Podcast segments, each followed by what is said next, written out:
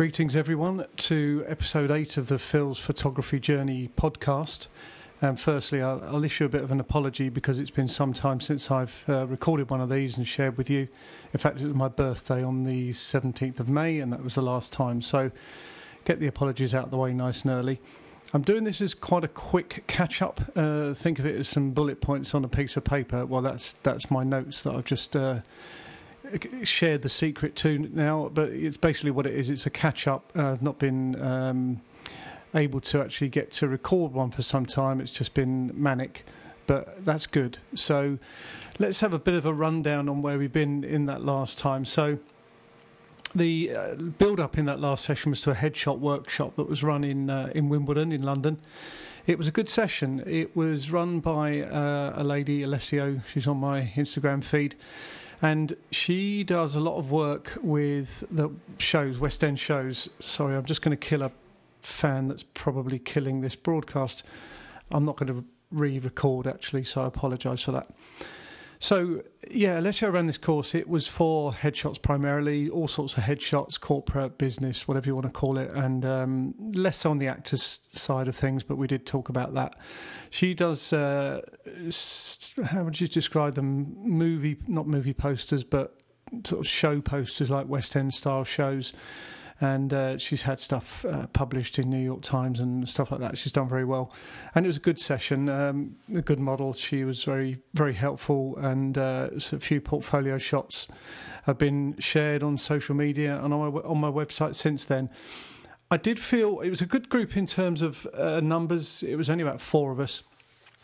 That was that was okay, but I must admit, I'm getting a bit tired of some of these courses now. So uh, on occasions, there's more than 20 people, and you kind of queue up to, to, you know put the trigger on your camera and make sure you've got the right light set up and take a few shots. Um, I, you know, I, I'm at that stage now where practice is key.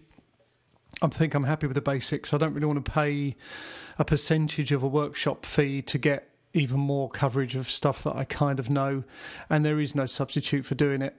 And it can save you time and effort if you learn before you actually start to do it. But once you do it, you just got to keep doing it, and that's the way you learn. So I, would like to think about that stage now, and uh, you know, time will tell, and practice will tell uh, if I'm true there. But you know, I will keep a lookout for workshops. But to be honest, I'd probably get more benefit out of going to uh, someone like John Clark or, or one of the top London headshot photographers and spending a couple of hours almost getting some you know one to one tuition guidance, chew the cud, whatever you want to call it. So I might look into that. Uh, so the week after that, this is a bank holiday weekend. Um, there was a wedding, so my golf buddy Keith and Siobhan got married. Everything went like a dream. Uh, it was really nice day, really warm, uh, but uh, yeah, no hitches at all. Um, they had a a photographer there who's I think a friend of Siobhan's or a friend of a friend of Siobhan's, and uh, yeah, she she did a good job from what I could see. Uh, she was on her feet I think from about half ten in the morning till half eight in the evening. Uh, there's probably a bit of downtime in there, but not much. And she worked really hard. Uh, she was also six months pregnant, so you know, fair play to her. Um, she posted one of the images on Instagram, and, and I think she provided two or three tasters to the couple just after the weekend. And I think they've got a 30 day turnaround before they see the, the main proofs. So it'd be interesting to see how they come through. Uh, I, I was kind of observing her, but not as to you know I would like to do that because I was actually given first refusal for that uh, that job. But I decided to attend their wedding as a guest and known Keith for 10 years or so. And that's, uh, I think I made the right decision. What I did do was uh, in the evening, I did a bit of video work for them. Um, and then we did some, uh, I, I did some of the dancing and evening shots. And, and they came out pretty well, actually. So few flash challenges, bouncing it all over the place. But I just took both bodies and some lenses and speed lights and got on with it. But they were happy with the results that I shared via the uh, the proofing site that I use, Pixieset. So week after that, we had a family weekend at Angmering in West Sussex, and that was superb.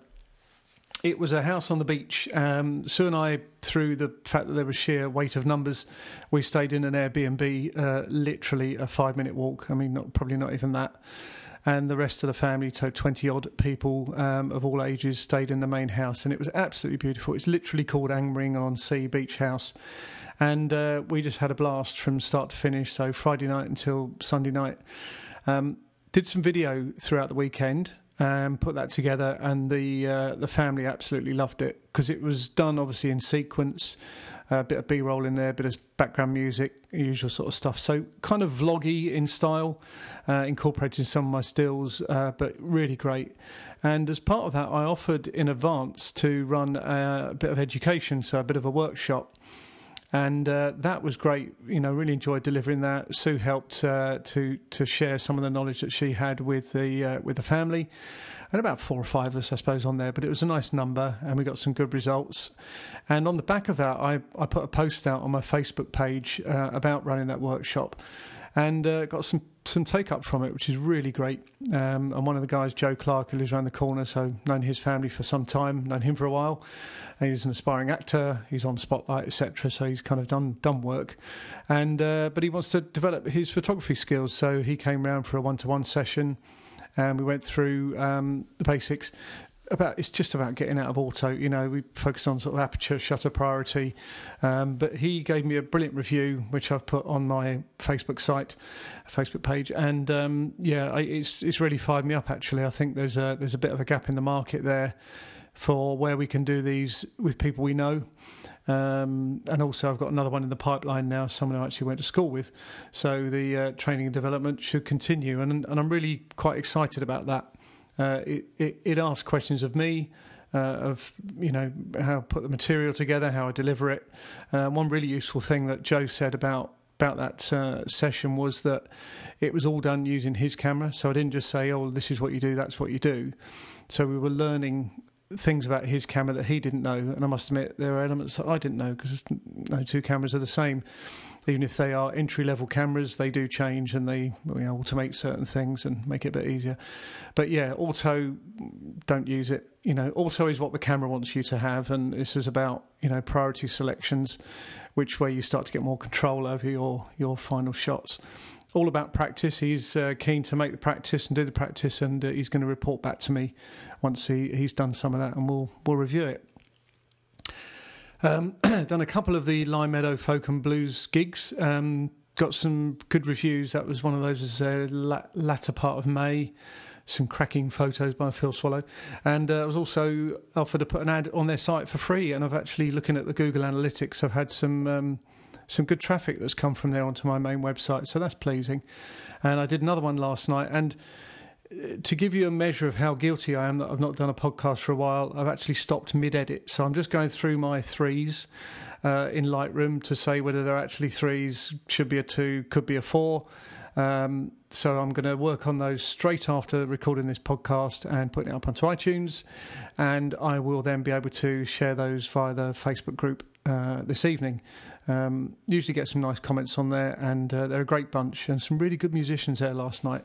Some stuff that was quite different, um, but really, really good. Uh, what else have I done? Bought a bit of gear. Uh, so I bought a new speed light, a new old speed light. So as I probably mentioned on this podcast before, most of my gear is used, and you can get things for a good price. So I bought a Nikon D910 uh, speed light from MBP, really good condition. Uh, had everything the box, you know, all the all the various things that you would want, which wasn't the case for some of the others they had, even others that were in better condition. Price was reasonable, um, and actually looking at that plus some issues I had on infrared. So, bit of a recap. Back to Angmering weekend. One of the things I also did was planned for a bit of a an impromptu family portrait session on the Saturday evening, and I I brought along a couple of speed lights, but really just used one and, and a reflector. And uh, yeah, there were issues with the the infrared, uh, which is a bit frustrating, and it, it kind of is old technology. So. Uh, that made me revisit my gear. So I thought, well, actually, I, I want to go belt and braces here. So I've already got the Godox trigger for the AD 600 Pros. So I bought a couple of, actually, three extra Godox triggers. So basically, what I've got um, is SB910, two SB700s.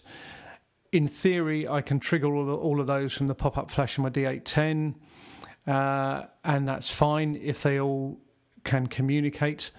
But buying these relatively cheap receivers, and, and they were plus the X Pro X1 Pro controller from Godox is really nice uh, and easy to use.